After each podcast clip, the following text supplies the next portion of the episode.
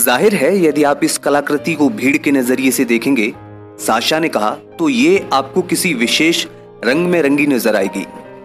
किंतु डॉक्टर साहब, आप भीड़ से ऊपर उठिए, इसे लेने से इनकार करके आप खास तौर से मेरी माँ और मुझे आहत करेंगे।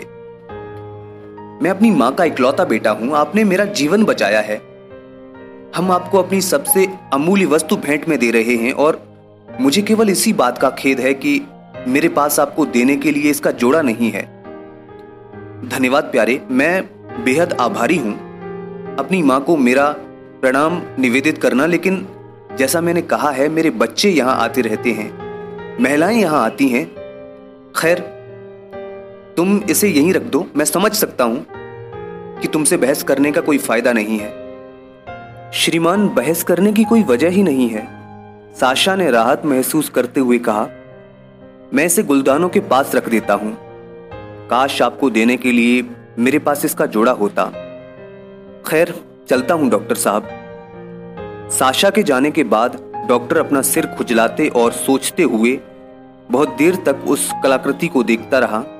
ये ये वाकई एक शानदार चीज़ है, उसने सोचा।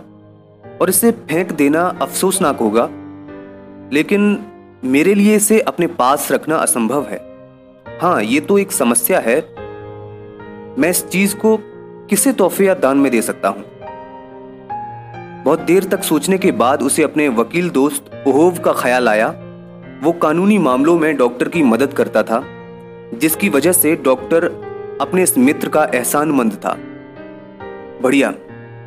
डॉक्टर ने फैसला किया, मेरा मित्र होने के नाते उसे मुझसे पैसे लेने में उलझन होती है, लेकिन मेरे लिए उसे ये कलाकृति तोहफे में देना उपयुक्त रहेगा। इस शैतानी चीज़ को मैं उसे ही दे देता हूँ। खुशकिस्मती से अभी वो कुआरा है और आराम पसंद भी।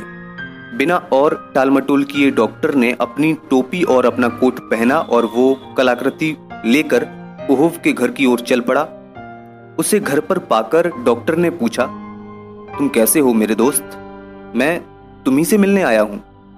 मेरी मदद करने के लिए तुम्हारा शुक्रिया। तुम मुझसे पैसे तो लोगे नहीं, इसलिए तुम्हें ये तोहफा कबूल करना पड़ेगा। देखो प्रिय, ये एक शानदार कलाकृति है। उस कान से कलाकृति को देखकर डॉक्टर का वकील मित्र बेहद खुश हुआ। वाह, क्या शानदार नमूना है। उसने चहकर कहा यह तो कल्पना की प्रकाष्ठा है, बेहद सम्मोहक। दोस्त, इतनी सुंदर चीज़ तुम्हें, तुम्हारे पास कहाँ से आई? अपना उल्लास व्यक्त करने के बाद वकील ने सहमते हुए दरवाजे की ओर देखा और कहा, लेकिन दोस्त, तुम्हें तुम्हें यह तोहफा अपना वापस ले जाना होगा, मैं मैं इसे नहीं ले सकता। क्यों भाई? डॉक्टर ने क्षुब्ध होकर कहा, ऐसा इसलिए दोस्त, क्योंकि कभी कभी मेरी माँ मुझसे यहाँ मिलने आती रहती है, मेरे मुवक्किल यहाँ आते रहते हैं। अगर मेरे नौकरों ने भी इस चीज़ को यहाँ देख लिया तो तो मुझे बहुत शर्मिंदगी महसूस होगी। बकवास, बिल्कुल बकवास।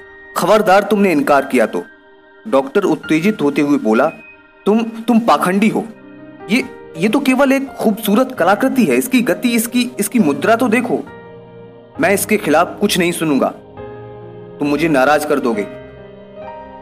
यदि इस कलाकृति को प्लास्टर या अंजीर के पत्तों से थोड़ा ढक दिया जाए तो लेकिन ये सुनकर डॉक्टर पहले से ज़्यादा उत्तेजित हो गया। उस कलाकृति को वहीं छोड़कर वो गुस्से से पैर पटकता हुआ वहाँ से बाहर निकल गया। हालाँकि घर लौटकर वो खुश हुआ कि उसे उस तोहफे से छुटकारा मिल गया था।